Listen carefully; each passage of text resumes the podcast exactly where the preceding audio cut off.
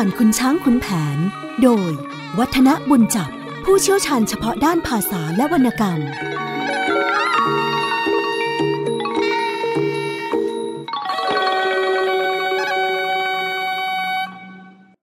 สวัสดีกันผู้ฟังครับ รายการเรื่องเล่าขานผ่านคุณช้างคุณแผนก็กลับมาพบกับท่านผู้ฟังอีกเช่นเคย หรือที่มีผม วัฒนาบุญจับมารับหน้าที่ดำเนินรายการ เล่าเรื่องจีปาถามากมายผ่านวรรณกรรมสำคัญเรื่องนี้กัน เราทิ้งท้ายกันเอาไว้ด้วยเรื่องราวของการที่ขุนช้างกำลังไปขอแม่พิมพ์พี่ลาไลและตอนนี้พอขุนช้างเองก็ต้องบอกว่าแต่งตัวสะเอี่ยมเฟี้ยมทีเดียวนะครับ แล้วก็มาแอบซุ่มพุ่มไม้อยู่ไกลๆ ตรงต้นชิงชี่นะแล้วก็เอาผ้าสารเนี่ยคลุมหัว พื่อที่จะคอยแม่พิมพ์ที่จะลงมาเล่นน้ำกันคณิตทั้งฝ่ายนางพิมพ์พี่ลาลายกับสายทอง ก็ปักสะดึงกลึงไหมกันอยู่ พอตะวันบ่ายก็พากันลงไปอาบน้ำพร้อมด้วยบ่าวไพร่ อีมาอีมี สีเสียด อีเขียดทั้งสี่ก็ชวนกันเล่นไล่กันอุตลุดเรียกกันว่าเสียงนี่เอะอะเกลียวกราวทีเดียว ในเรื่องบอกว่าอีเขียดก็ดำหนี อีโคก็ไล่ตาม อีรักท้องหนักว่ายไม่คล่องก็ถูกอีโคกไล่กระชากใกล้เข้ามา ซึ่งในการเล่าถ้าเป็นร้อยแก้ว ดูท่าทางจะไม่ค่อยได้ภาพเท่าไหร่ จะลองนำเอาตัวนี้มาขับเสพายท่านผู้ฟังฟังกันแล้วกันนะครับครานั้นนางพิมพ์กับสายทอง อยู่ในห้องปักสะดึง กรึงไม้ตะวันชายบายแสงอโนทายิง จะลงไปอาบน้ำด้วยทันที พร้อมด้วยข้าไทยอยู่กายกอง กับนางสายทอง ผู้เป็นพี่ ถึงผ้าพลัดผ้าด้วยยินดี ลงน้ำแล้วก็สิงซึ่งเหงื่อใคร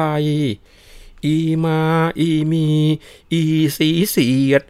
อีเขียดชักชวนกันเล่นลายใครจะซ่อน ใครจะห่างก็ว่าไป เปรียบนี้เปรียบไลให้อยู่โยง ปังเปิงเลิงแมวแอวออก นอกซ่อนนางจันกระโตงโหงจำเพาะลงที่อีโคกโยกโก่งโค้งกระโดดโพงลงน้ำดำผุดไป อีมา อีมี อีสีเสียด อีเขียดดำหนีอีโคกลาย อีรักหนักทองไม่ว่องไวอีโคกกระโชกไกล เข้าทุกทีไอโฮงโกงโคงอยู่ก็แคมแพลมหัวปอลอ หัวรองชี คุณช้างขัดใจ เอาไม้ตีไอโฮงจึงชี้ให้นายดู นั่นแน่แม่พิมพ์อยู่ริมตลิ่ง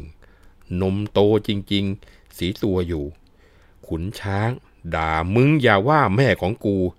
อีปูสแมนั่นแหละของมึง ไอ้โฮงฟังนายสบายจิต ดิฉันคิดไว้แต่แรกลงมาถึง ความรักไม่ชั่วจนตัวตึง ฆ่าตัวช่างหนึ่ง อีคนนี้ รูปราวกับตะโพนโผลลงน้ำฉันยักคิ้วเอาคว่ำไปเมื่อกี้ พลับพลิกหงายท้องขึ้นสองทีสเสน่ห์ของฉันมีครูให้มา อีโคกกระโชกไล่อีรัก ช่วยขาคว้าชักเอาชายพล่า จมน้ำดำฟอดกอดกันคาพุดขึ้นมาตาเหลือกเสือกชวนไป อีรักสำลักน้ำท่วมปาก รากน้ำออกมาสักชามใหญ่ ร้องด่าว่าอุบาทจะขาดใจ นอนถลายผ้านุ่งไม่ติดตัว ไอโฮงโกงโค้งขึ้นตบมืออ้ออืออูแม่แม่ทูลหัว ราวกับปากปลาม้า ดูน่ากลัว สั่นรัวหน้าแงนชักแอนไปเอยเอยสายทองนางพิมพ์ อยู่ริมตลิงหัวเราะลมกลิ้ง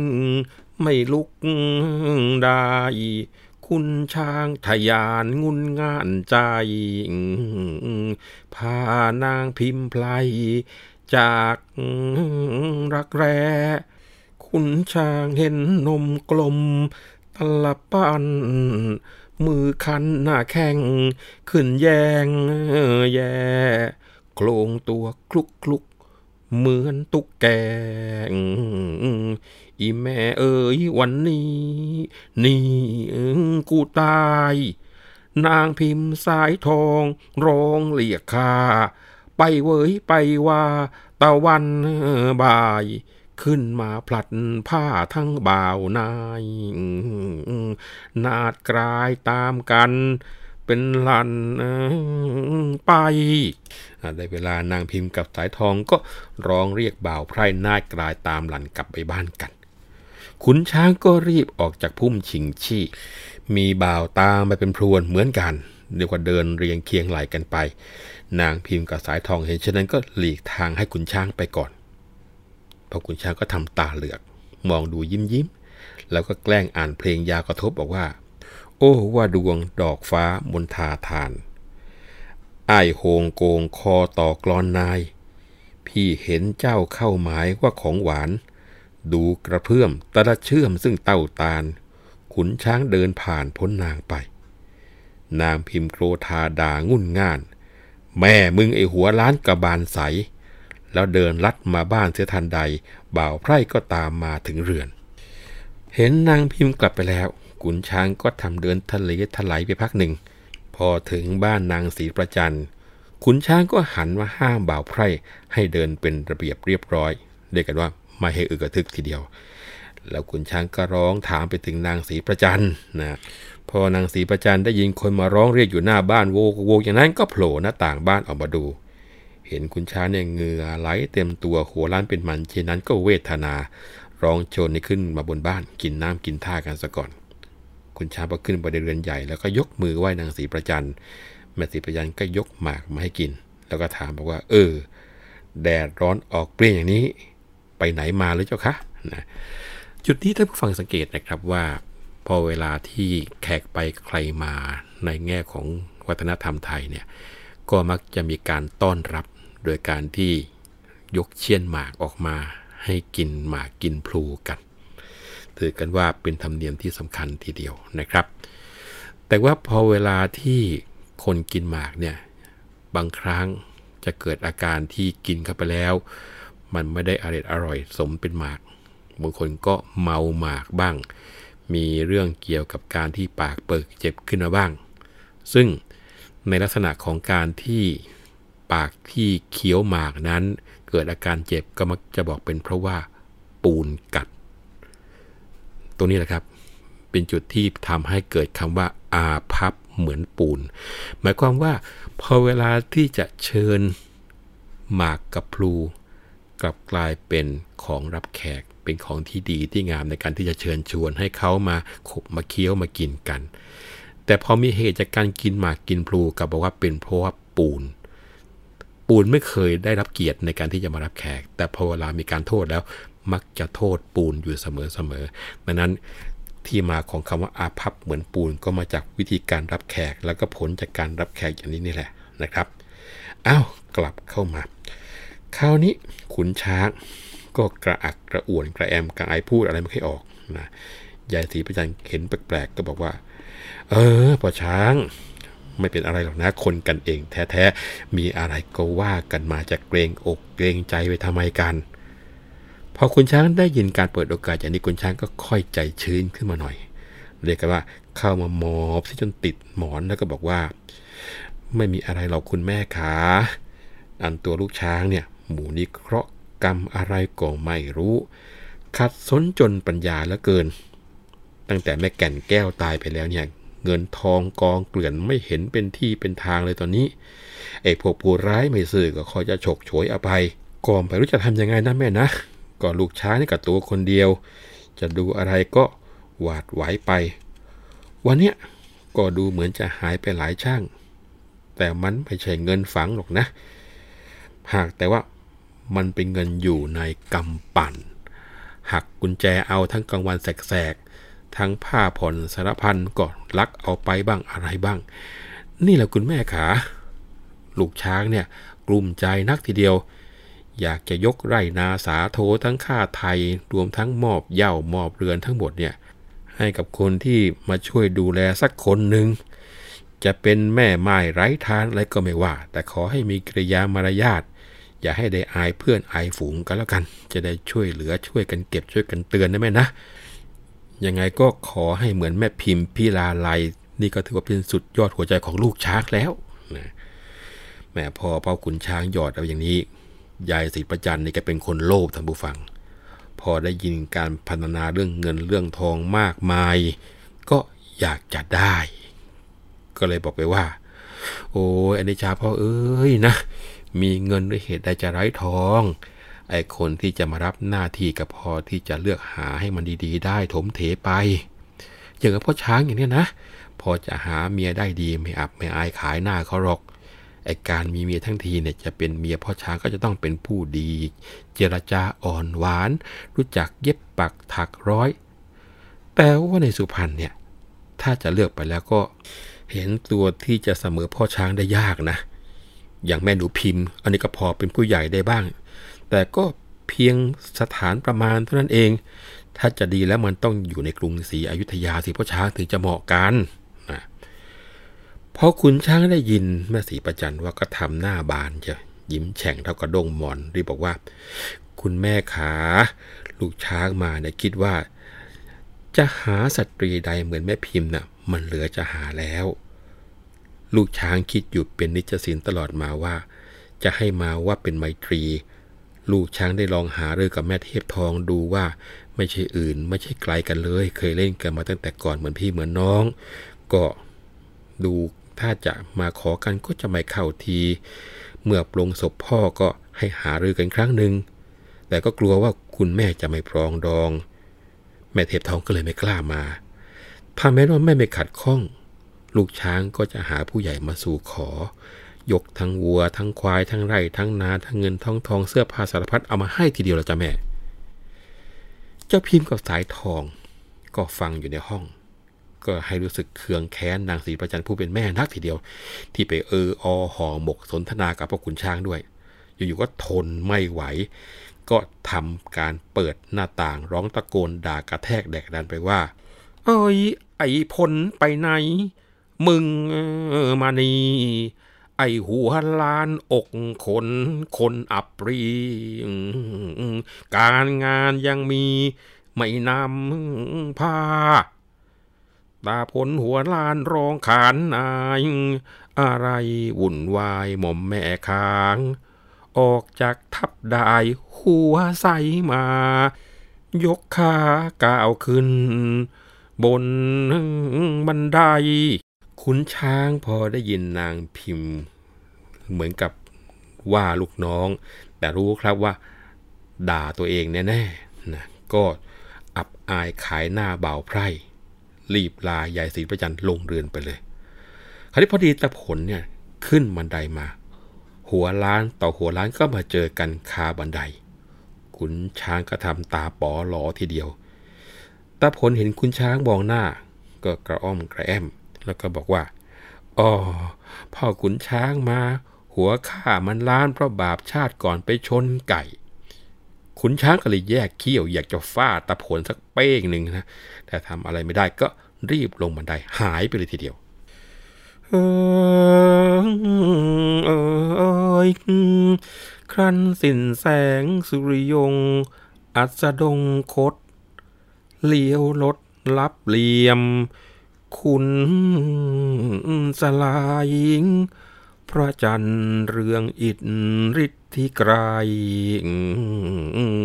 สถิตในทิพรสอันรู้จี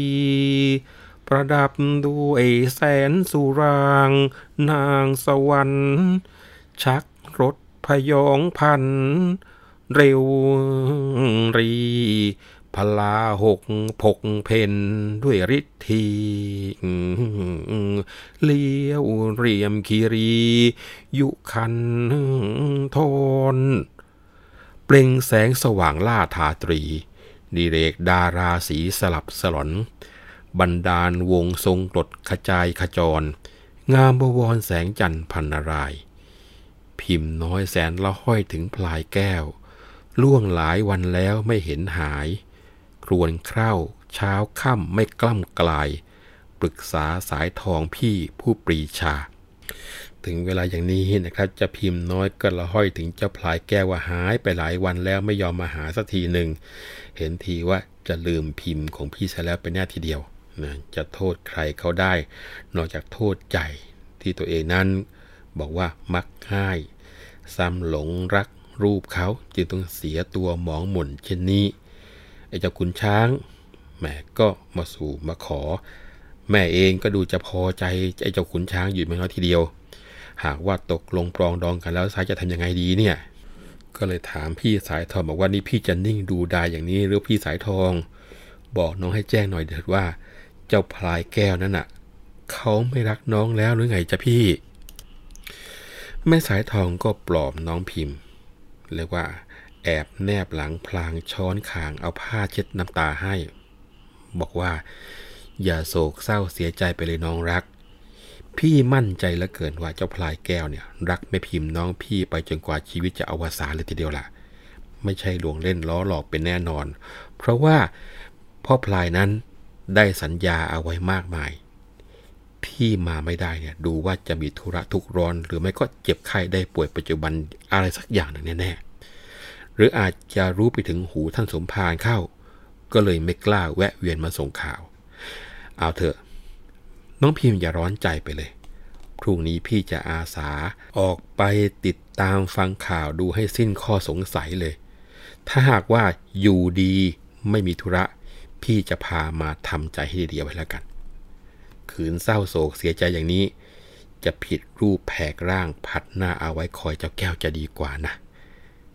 คำพรุ่งนี้เชื่อว่าไข้ก็คงจะหาย พี่เลี้ยงสายทองก็ปลอบพลางประโลมประเล้าเอาใจกระพือพัดให้กับน้องพิมพ์นอนจนกระทั่งพิมพ์เจ้าเนี่ยหลับ สายทองจึงได้ลุกออกจากห้องไป พอสว่างสายทองตื่นนอนบ้วนปากล้างหน้า แล้วก็เข้าไปหายายศรีประจันแล้วก็บอกว่า คุณแม่ขาเมื่อคืนเนี้แม่พิมพ์ฝันประหลาดนักเจ้าค่ะ ฝันว่าไปนอนอยู่บนเรือน พอตกกลางคืน ไฟไหม้ยุบลงถึงกับดิ้นหายไปเลย เนื้อตัวเนี่ยถูกไฟไหม้พองไปหมดไอ้ฝันอย่างนี้ไม่รู้ว่ามันจะดีจะร้ายประการใด แม่พิมพ์เนี่ยเศร้าใจแทบจะคลั่งแล้วแล้วจะขอลาไปวัดป่าเลไลเล่าให้ท่านสมภารฟังเพื่อที่จะได้แก้ฝันให้จ้ะแม่เยสีประจันไม่รู้เรื่องนึกว่าเป็นเรื่องจริง ก็โอ้ตบอกผางที่เดียวบอก ถ้าอย่างนั้นแกอย่าช้ารีบไปไวๆเลย แล้วก็เล่าแจ้งถลายไขให้ท่านสมภารทราบเรื่องโดยตลอดเจ้านะ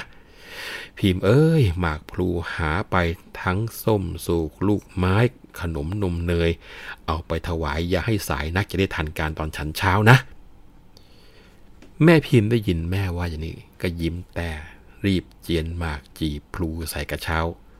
พอเสร็จสับก็พอดีสายทองแต่งตัวยิ้มแฉ่งออกมาห่มแพรดำซับในสีลงจากเรือนพร้อมด้วยบ่าวไพร่พอมาถึงวัด ก็ขึ้นไปบนกุฏิ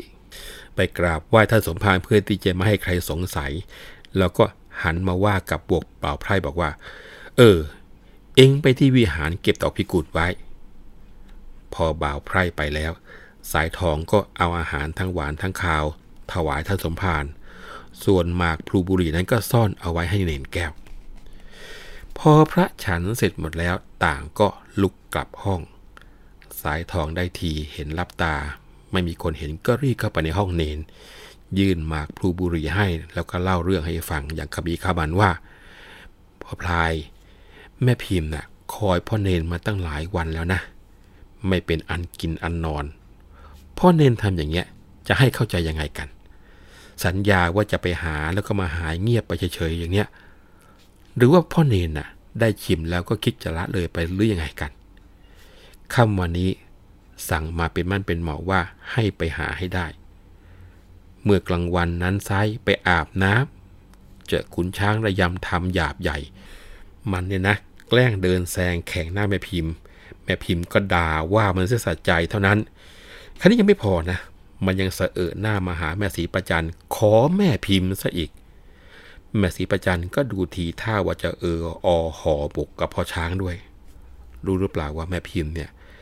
ว่าสายทองเธอจนจะแย่อยู่แล้ว หาว่าสายทองเนี่ยเป็นแม่สื่อแม่ชักทำให้ตัวเสีย เมื่อก่อนแล้วพูดเอาแต่ความดี แต่เดี๋ยวนี้กลับมาทำเหลวไหล มันน่าจะเห็นใจแม่พิมพ์สักแค่ไหนพอดพลายนึกเอาละกัน ไหนจะสงสัยว่าตัวชั่วช้า ไหนว่าพอเนงแก้วก็จะมาจากไป ไหนกลัวว่าข่าวชั่วจะอื้อฉาว ซ้ำเล่าไอ้คุณช้างมาสู่ขออีก เพื่อนรักหรือก็ทำเมินเฉย จะหันหน้าปรึกษาใครก็ไม่ได้เลยพ่อพลาย บอกมาตรงๆว่าจะสู้หน้าหรือจะหนีเอาตัวรอดพ่อพลายนะ่ะ สบาย เพราะว่าอยู่ไกล แต่อีสายทองสิแย่หน่อย จะเปรียบก็เหมือนกับงาระคนถั่ว กว่าถั่วจะสุกงาก็คงไม่พ่อเนงแก้วอยู่วัดเหมือนกับว่ารำอยู่นอกม่าน อยู่ในบ้านก็เหมือนรำอยู่ในฉาก มีแต่โดนถากโดนถาง จะคิดอ่านประการใด ก็ให้ว่ามาเสียเร็ว นี่ก็สายแล้ว ฉันจะรีบไป ตอนนี้จะมีสำนวนที่น่าสนใจอยู่หลายสำนวนนะครับท่านผู้ฟัง อย่างเช่นที่บอกว่า แม่ไม้ร้ายทานก็ไม่ว่า แต่พอมีกริยาไม่อายเพื่อน ช่วยเก็บช่วยชักช่วยตักเตือนแต่พอเหมือนแม่พิมพ์พิลาไหลที่คุณช้างพูดกับสีประจันเป็นทำนองขอนางพิมพ์ ศัพท์ที่บอกว่าแม่ไม้ร้ายท่านเนี่ยอาจจะหมายถึงแม่ไม้ที่ไม่มีคนเลี้ยงก็เป็นไปได้นะครับ ก็คงจะเลื่อนมาจากว่าแม่ไม้ไร้ท่าน ก็คือแม่ไม้ที่ไม่มีท่านปกครองนะแล้วก็จะมีบอกว่า ครั้นถึงร้องตะโกนมาแต่ไกล เนนแก้วสีไฟพุทธเจ้าข้าเห็นพูดเซาสีกับสีกาช่วยผ้าห่มยุดฉุดชิงกัน คำว่าสีไฟเนี่ยเป็นสูนโบราณนะหมายถึงว่าบรรพชิตเนี่ยไปยุ่งเกี่ยวกับสีกา แล้วความที่เล่าไปเมื่อสักครู่นี้นะครับ ที่บอกว่าเป็นเรื่องเกี่ยวกับถั่วกว่าถั่วจะสุกงาก็ไม่เนี่ย ในกลอนบอกว่าอุปมาเหมือนงาละคนถั่ว ประดังไฟใส่ขั้วกระเบื้องนั่น งาร้อนหรือจะผ่อนให้ถั่วทัน พอถั่วสุกก็จะอันตรายงาสำนวนที่ว่านี้ก็มีความหมายว่าทำอะไรไม่รอบคอบไปถึงทางเสียนึกแต่ทางได้ฝ่ายเดียว ดังนั้นผลก็คือว่าได้สักอย่างหนึ่งมันก็ต้องเสียไปอีกอย่างหนึ่งเอาเข้ามาในเรื่องนะครับในแก้วพอได้ยินแม่สายทองต่อว่าอย่างนี้ ก็บอกว่าที่แม่ต่อว่ามานั้นก็ไม่รู้จะเถียงยังไง แต่ต้องบอกว่าถ้อยคำสัญญาที่ว่าไว้เนี่ยไม่ได้เคยเปลี่ยนแปลงอะไรนะ ว่าจะรักแม่พิมพ์กับสายทองเป็นสุดสวัสเสน่หาตลอดชีวิต แล้วก็จะหาว่ารักร้างจางจืดนั้น ขอแม่อย่าได้คิดอย่างนั้นเลย นั่นก็พี่นี่ก็น้อง ค่อยปรองดองพูดจากกันย้ายแพร่งพรายไปถึงคนอื่นกันแล้วกันเอยครานั้นจึงชม เจ้าเนนพราย พริมพรายพันแปร แกงขายิง สารพัดสัตว์จริง ทุกสิ่งไป ได้สัญญาว่าไว้ กับพี่นาง ว่าพิมพ์นิ่มนวลกับสายทอง เป็นสองสุดสวัสดไม่แห้งห่าง สู้ตายไม่จิต ไม่จืดจาง ซึ่งจะร้างแรมรัก อย่ารำพึงช้าช้าว่ากันเถิดสายทอง นั่นก็พี่นี่ก็น้อง อย่าควรคึง สงบความอย่าให้ลาม เรื่องลืองถ้ารู้ถึงหูคน จะแพร่งพราย ทุกวันกระสันอยู่สุดจิต รำพึงคิดคิดอยู่ไม่รู้หาย กีดด้วยสมภารท่านวุ่นวาย ให้สาธยายร่ำเรียนซึ่งวิชา แต่กินข้าวเช้าแล้วจนดึก เที่ยงคืนสามยามไปกว่ากว่า วันน้องไปหาเจ้าพิมมา ต้องตีด่าผูกมัดท่านตัดรอน นี่ก็คือความในส่วนของร้อยกรอง ซึ่งเป็นเนื้อความที่ตรงกับที่ทิ้งท้ายไปเมื่อก่อนที่จะพักกลางรายการนะครับ ก็คงก็ต้องบอกว่า ตัวของพ่อเนนแก้ว ก็ยังคงบอกว่าตัวเองนั้น ยังรักทั้งแม่พิมพ์ แล้วก็แม่สายทอง โดยที่ไม่ได้คิดที่จะบิดในส่วนที่ตัวเองเคยรับปากกันเอาไว้ อย่างไงก็ช่วยปรองดองพูดจาอย่าให้แพร่งพรายไปคนอื่นได้รู้ แล้วก็ออกตัวว่าการที่ไม่ได้ไปทำการติดต่อพูดคุยบอกกล่าวนั้น ก็ขัดโดยที่ว่าท่านสมภารนั้น ให้สาธยายเรียนมนต์ตั้งแต่เช้ายันค่ำ ทุกวันไม่มีที่เว้นเว้นเลยนะครับในในพี่สายทองก็ได้เป็นธุระกับน้องแล้วก็ขอให้ช่วยเมตตาช่วยเหลือต่อไปเถอะ จะทดแทนบุญคุณให้จงได้ทีเดียว แล้วก็ช่วยเมตตาบอกไม่พิมพ์ด้วยว่า ถ้าหากว่ามีเวลาว่างห่างตาท่านสมภารเมื่อไรแล้วก็จะไปหาให้ได้ สารพัดสัตว์ที่ให้ไว้นั้นก็อย่าได้กินแหนงแคลงใจ ยังคงเหมือนเดิมทุกอย่าง ว่าแล้วพ่อเนนแก้วก็เป่าลมมาหาละรวยเสกหมากส่งให้แล้วก็บอกว่า เปรี้ยวปากกินหมากเสียสักคำเถอะพี่เออเอยสายทองรับหมากใส่ปากเขียว กระสันเสียวสยองพองเกสิงความรักเร็วแล่น แสนทวีเมื่อกระนี้แล้วมาตก แก่สายทอง อีคนจนสำหรับทนแต่ฝ่ายทุกข์คราวสนุกแล้วก็เงียบอยู่ในห้อง ตัวข้าอุปมาเหมือนใบตอง ประคองห่อหุ้มขนมไว้แก้ศาสตร์เสียสินกินแต่ของอันใบตองหาทยาทะแยงไม่ เป็นคนจนก็ต้องทนระกรรมไป มิให้สูญสิ้นทั้งสองรา นี่ยความเปรียบเทียบตัวนี้เพราะทีเดียวนะครับ บอกว่าตัวเองเนี่ยเหมือนกับเป็นใบตองห่อขนม พอเวลาเขาได้มาเขาก็กินแต่ขนม แต่ว่าใบตองนะเขาทิ้งไปทำคุณไว้เถิดสีกาพี่ ชั่วดีคงจะเห็นไปภายหน้า มิทีหนึ่งก็ทีหนึ่งนะสีกา จะออกปากชมว่าเจ้าเนนดี ซึ่งข้อว่าคำก่อนจงผ่อนโกรธ ขอโทษเสียเถิดสีกาพี่ เวทนาสีกาทุกราตรี ไหนต้องตีขอเปิดผ้าห่มดู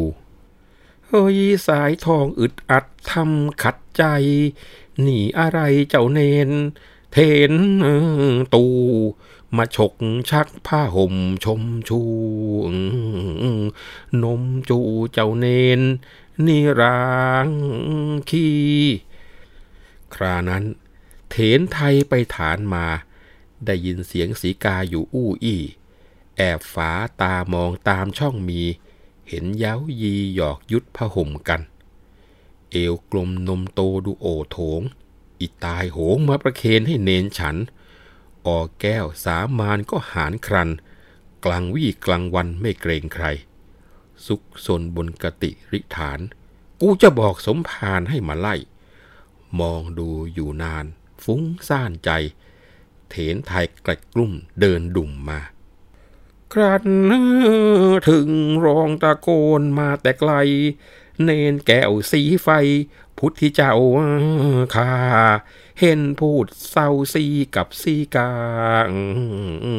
ช่วยพาห่มยุดฉุดชิงกัน สมภารได้ฟังเถนไทยว่า ขบเหงือกเหลือกตาโกรธตัวสัน่น ลุกฉวยไม้เท้าก้าวงกงันทลันรีบมาเปิดประตูโกรง เนนแก้วสายทองทั้งสองคน จวนจนเข้าไปแอบอยู่ในโอ่ง แกหวดด้วยไม้เท้าวิ่งตะโพง ไอ้ตายหงไอ้ตายหาดาเกณฑ์เกณฑ์สายทองลอดล่องมารับตัว ท่านครัวร้องเบื่อมันเหลือเถนปลนปลือทุกอย่างจนกลางเพน ฝ่ายเจ้าเนนวิ่งวนซุกสนไป กระโดดลงหน้าต่างวางวิ่งโทง ผ้าผ่อนล่อนโล่งไม่ต่อได้ สมพานค้นกูดีไม่มีใคร ยังขัดใจบ่นบ้าด่าอึ่งมา ทุดไอเนนหน้าหมาสีกาผี โสโครกกูดีกูหนักหนา นั่งลงตำหมากทิ้งสากคาตำพลางด่าว่าจนสาใจ ทั้งฝ่ายสายทอง ออกมาแล้วก็ส่งกระทายให้อีมีแล้วก็รีบกลับมาบ้าน ศรีประจันเห็นสายทองกลับมาก็บอกว่า เออ เองไปวัดยังไงว่าถึงกลับมาจนสายจนป่านเนี่ย เองไปไหนหน่อยก็แฉะจะตาย เออ แล้วท่านครัวน่ะ ท่านทายดีไรประการใดล่ะ สีทองก็บอกว่า ช้าช้าอยู่ก็เพราะว่า มัวรอท่านฉันจังหัน ต้องคอยท่านยะถาแล้วท่านก็ไปฐานซะนาน เรื่องฝันของแม่พิมพ์ท่านก็ทายบอกว่า เคราะห์แม่พิมพ์เนี่ยร้ายนัก ให้ระวังตัวภายในสามวันแรก พ้นไปนั้นท่านก็จะว่าสวัสดีว่าแล้วก็ลุกเข้าไปในห้อง บอกกับเจ้าพิมพ์บอกว่า อย่าห่วงไปเลยน้องรัก เจ้าเนนแก้วเนี่ยให้สัญญาอย่างจริงจัง ถึงอย่างไรก็ต้องศึกมาหา แม้ว่าจะมีเสือช้างกวางสายมาขวางอะไรก็ไม่ถอยหลังแน่ วางใจให้สบายใจเถอะนะ ข้างฝ่ายเนนแก้ว ก็หลังจากหนีสมภารไปแล้วก็วนเวียนอยู่ ตอนนี้เข้าวัดไม่ได้แล้ว คิดไปคิดมาก็มองเห็นว่า ถ้าหากว่ายังคืนอยู่ที่วัดป่าเลไลก็คงไม่มีวิชาอาคม ได้ทราบว่า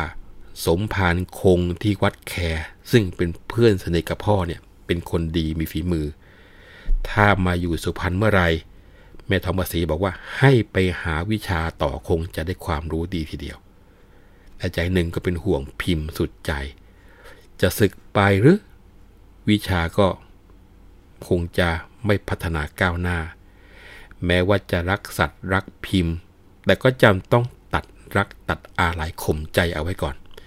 พอคิดอย่างนั้นแล้วเจ้าเนงแก้วก็ออกทุ่งมุ่งหน้าเรียกว่าไปทางต้นไม้สีเสียดจนกระทั่งถึงพะเนียด ก็เที่ยวดนค้นหาว่าวัดแคอยู่ตรงไหนอะไรกัน ก็มีคนชี้ว่าอยู่ตรงนั้นอยู่ตรงนั้นจนกระทั่งเจอ ก็ตรงเข้าไปพอดี พบเถนอ้นกำลังกวาดวัด ก็ถามถึงกุฏิสมภารคง ทางฝ่ายของเถนอ้นก็บอกว่า โน่น่ะกุฏิที่มีหอไตรนั่นแหละนั่นที่ตั้งของท่านละเนงแก้วดีใจนัก ไปเจอท่านก็กราบกรานเข้าไปหา สมภารคงก็คอมเมนต์ตามมองแล้วก็ถามบอกว่า เออออเนนเอ้ยนี่เจ้าเป็นใคร ไปที่ไหนมา แล้วก็มาหาข้าเนี่ยมีธุระอะไรหรือเนงแก้วก็บอกว่าข้าในชื่อพลายแก้ว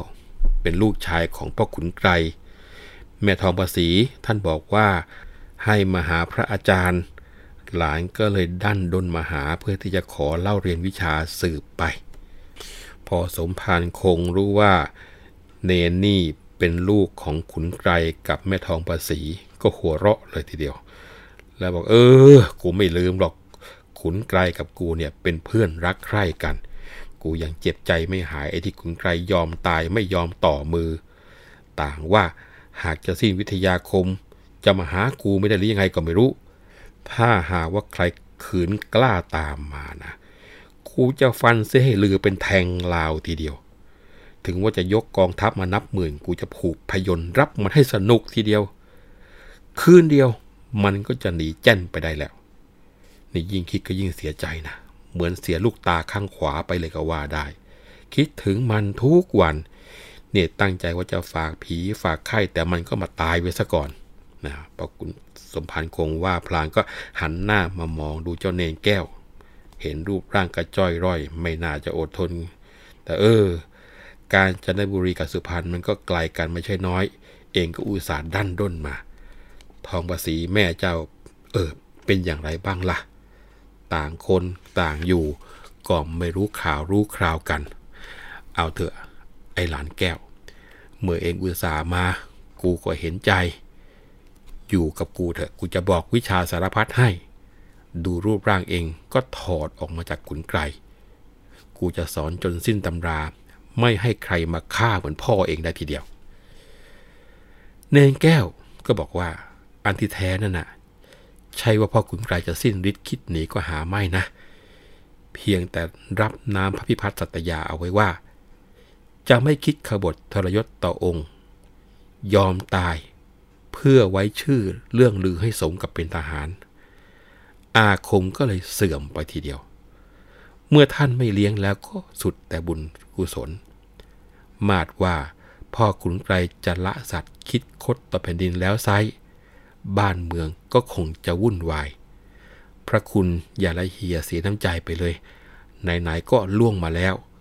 สำหรับแม่ทองประสีนั้นเล่า ปีนี้ก็ชราลงกว่าปีไหนๆแต่กำลังนั้นยังแข็งแรง หูตายังว่องไวดีอยู่ แล้วก็ไม่ได้เจ็บไม่ได้ไข้อะไร พอเนงแก้วเล่าเรื่องของทางบ้านให้ฟังท่านสมพันธ์ก็บอกว่า เออ ปีนี้นี่แม่แกชราลงมากเชียวเหรอ กูก็ไม่ได้เจอกันมาประมาณสักสิบปีแล้วล่ะ เอาละเอาละเหน็ดเหนื่อยไม่ล้าก็ไปอยู่กุฏิข้างหอกลองนั่น เน้นแก้วก็รับคำอำลา แล้วก็บ่ายหน้าเข้าห้อง พอล้มตัวลงนอน ใจก็อดที่จะคิดถึงแม่พิมพ์นิ่มน้องไม่ได้ ยิ่งเย็นก็ยิ่งคิดถึงจนกระทั่งเรียกว่าอาทิตย์ร้อนๆก็เข้าไปปรนนิบัติท่านอาจารย์ ท่านสมภารคงก็แนะนำวิชาให้เยอะแยะมากมาย ไม่ว่าจะเป็นเรื่องของสะกดทับ จับพล ปลุกผี ผูกพยนต์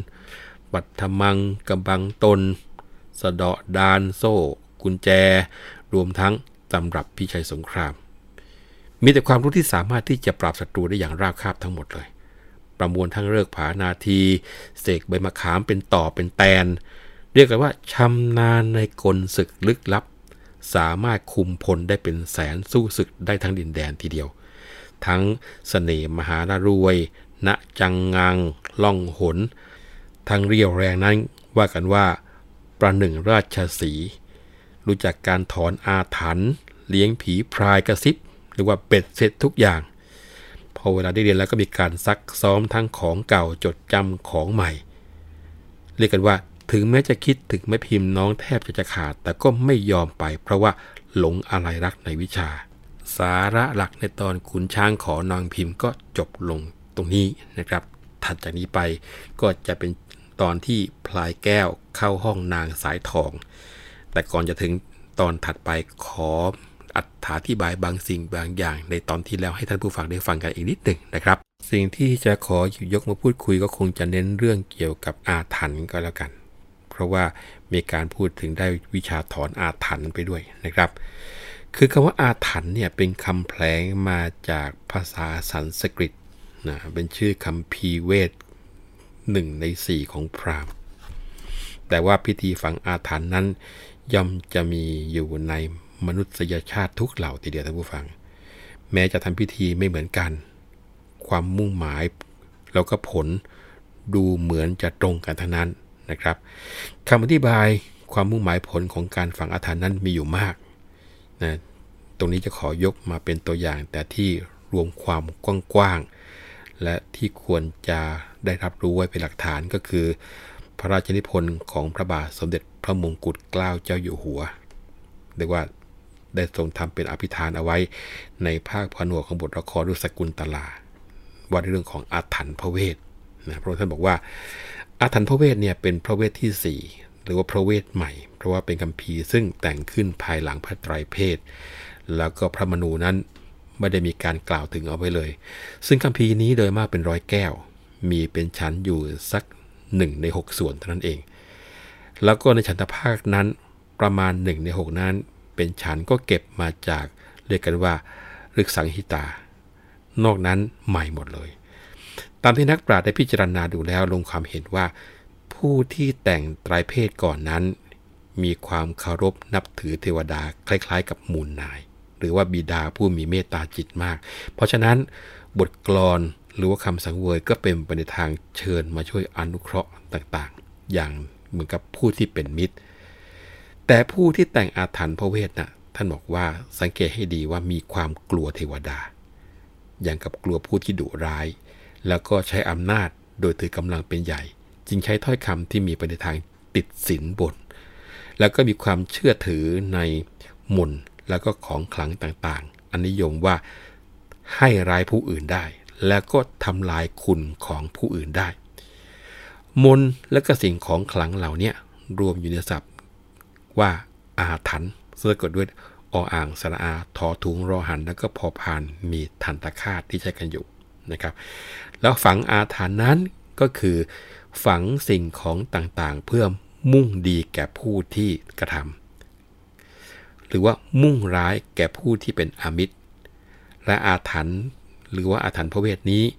ก็มีมนสำหรับใช้ในกิจการทั้งปวง เช่น รักษาโรคภัยไข้เจ็บ หรือว่ากำจัดผลร้ายอันจะมีมาแต่เรื่องของอพยาธิภัย พวก กลบบาดสมเพลิงนะทำร้ายแก่อามิตร โดยที่เสกสิ่งใดสิ่งหนึ่งเข้าไปในตัว หรือมีการฝังรูปฝังรอย ที่เรียกว่าการทำคุณ แล้วก็ทำให้ชูรักมีความรักใคร่นะที่เป็นลักษณะของการทำเสน่ห์พวกนี้นะพอที่พออ่านพระราชนิพนธ์ของรายการที่6อย่างนี้ ก็พอที่จะตอบมูลเหตุของการฝังอาถรรพ์ได้นะครับ แต่คราวนี้ก็มีคำถามว่า ที่บอกว่ามีพิธีฝังอาถรรพ์ประตูเมืองเนี่ย จริงๆเขาทำกันยังไงนะ เพราะว่ามีการพูดถึงบอกว่ามีการเอาคนเป็นๆเนี่ยลงไปฝังด้วย ในการที่ค้นคว้าหนังสือตัวจุดนี้ พระราชนิพนบอกว่า การที่เอาคนเป็นๆลงฝังเนี่ยท่านนึกยังไงก็ไม่เคยเห็นสักครั้งหนึ่งในอดีต จะเที่ยวไปค้นหนังสือก็ยิ่งไม่เจอ นะครับ แต่กลับมาได้ความเพียงว่าโบราณถือว่าไม่ลงหลักฐานไว้ว่าคัดมาจากหนังสืออะไรก็ ค้นหาหนังสือเก่าๆ ที่ว่าในการสร้างเมืองโบราณ ท่านก็ไปค้นตำนานโยนก พงศวดานเหนือ ก็ยังไม่พบหลักฐานว่ามีการเอาคนเป็นๆเนี่ยไปฝังลงไปเมื่อกระทั่งสุโขทัยก็ไม่ปรากฏว่าใครถูกลงหลุม พระองค์ท่านก็บอกว่าไปเจอข้อมูลส่วนหนึ่ง นะอยู่ในพงศาวดารฉบับหอพระสมุดวชิรยาน มีเรื่องที่น่าสนใจก็คือเรื่องของพระเจ้าฟ้ารั่วสร้างปราสาท แล้วก็ได้เรื่องหนังสือราชาธิราชมาลงเอาไว้ ท่านก็บอกว่า ครั้นวันเลิกพร้อมกัน คอยหาเลิกและนิมิต ถึงเลิกเวลากลางวัน พอหญิงมีคันคนหนึ่งเดินมาริมหลุม คนทั้งปวงพร้อมกันว่าได้เลิกแล้ว ก็ผลักหญิงนั้นลงในหลุมจึงยกเสาปราสาทนั้นลงหลุม โลหิตสตรีนั้นกระเด็นขึ้นมาเป็นอสรพิษ 8 ตัว อสรพิษ 7 ตัวนั้นตายในสถานที่นั้น แต่ตัวหนึ่งเลื้อยไปข้างประจิมทิศ ท่านก็บอกว่าเรื่องนี้หากว่าเป็นจริงก็คงยังไม่ตรงกับที่ว่าฝังสี่ประตูเมือง เป็นเรื่องสร้างปราสาทต่างหาก แล้วก็ยังซ้ำมีการแถมปฏิหารเรื่องเลือดกลายเป็นอสรพิษเข้าไปอีก ซึ่งมาถึงตรงนี้ก็ยังพอเป็นข้ออ้างประกอบคำโบราณ ถือว่าพอจะได้อยู่ เพราะว่าในเรื่องราชาธิราชนั้นปรากฏว่ามีการแปลแล้วก็เรียบเรียงในครั้งรัชกาลที่1ก่อนหน้าที่แปลก็ได้เคยรู้จักกันมาแล้ว ซึ่งมีความอยู่ในบานพระแน่บอกว่า เรื่องราวพระเจ้าราชาธิราช ซึ่งทำศึกกับพระเจ้าฝรั่งมังค้อง เป็นมหายุทธสงคราม มีในพระราชพงศาวดารรามันนั้น ที่แปลจากรามันภาษาเป็นสยาม ถวายสมเด็จพระอนุชาธิราช กรมพระราชวังบวร แปลกเปลี่ยนกันกับที่ได้ทรงฟังและก็ได้สังเกตมาก่อน จึงทรงพระราชดำริ ดัดแปลงข้อความในเรื่องราชาธิราชก็ยังขาดเหลือค้างอยู่อย่างนั้น ให้เรียบเรียงขึ้นเสียใหม่ไว้เป็นภาษาสยามนบัดนี้ ประกอบเข้ากับเรื่องราชาธิราช ซึ่ง เริ่มตั้งแต่สมัยสุโขทัยเป็นการไกล พอจะฟังได้ว่าเป็นสมัยโบราณแล้ว คงจะได้เล่ากันต่อมาตั้งแต่สมัยสุโขทัยมาจนกระทั่งอยุธยา อันเป็นเหตุให้เล่าสืบๆกันมาจนถึงลงสมุดถามปัญหาของสมาคมวรรณคดีที่เขียนอยู่ตอนนั้นท่านก็บอกว่า แต่ส่วนที่ว่าเอาหญิงมีคันเป็นๆลงหลุมนั้น เชื่อว่าเมื่อครั้งพระเจ้าฟ้ารั่วสร้างปราสาทนั้นไม่ใช่ความจริง ราะว่าวิสัยผู้ที่จะเป็นเจ้าเมืองที่เป็นผู้ใหญ่ปกครองไพร่ฟ้าข้าแผ่นดินนั้น ย่อมมุ่งหวังความสุขความเจริญแก่ประชาราษฎร มุ่งให้เขาเคารพนับถือเป็นเบื้องหน้า คงไม่ทำการหมิ่นหมิ่นเอาไว้ให้ประชาชนตื่นตกใจให้ได้รับความเดือดร้อน โดยชี้เหตุผลให้เขาเห็นไม่ได้ ยิ่งกว่านั้น การล้างชีวิตคนทำพิธีต่างๆ อย่างโง่ๆนั้น ทางพุทธศาสนานั้นติเตียนมาก ไทยและก็มอญ นับถือพุทธศาสนามานมนานคงจะไม่ทำอาการอย่างที่ว่านี้นี่ก็เป็นการสรุปข้อวินิจฉัยนะครับ เกี่ยวกับเรื่องของการฝังอาถรรพ์ของพระบาทสมเด็จพระมงกุฎเกล้าเจ้าอยู่หัว ซึ่งถ้าหากว่าท่านผู้ฟังสนใจที่จะอ่านเรื่องราวเหล่านี้ต่อ ก็ลองไปหาอ่านดูจากงานพระราชนิพนธ์ของพระองค์ท่านก็แล้วกันนะครับ วันนี้เวลาของการที่จะเล่าขานเรื่องต่างๆ ผ่านวรรณกรรมคุณช้างคุณแผนก็หมดเวลาลงแล้ว ผมวัฒนบุญจับขอลาไปก่อนนะครับ รับพบกันใหม่ในครั้งหน้า วันนี้สวัสดีครับ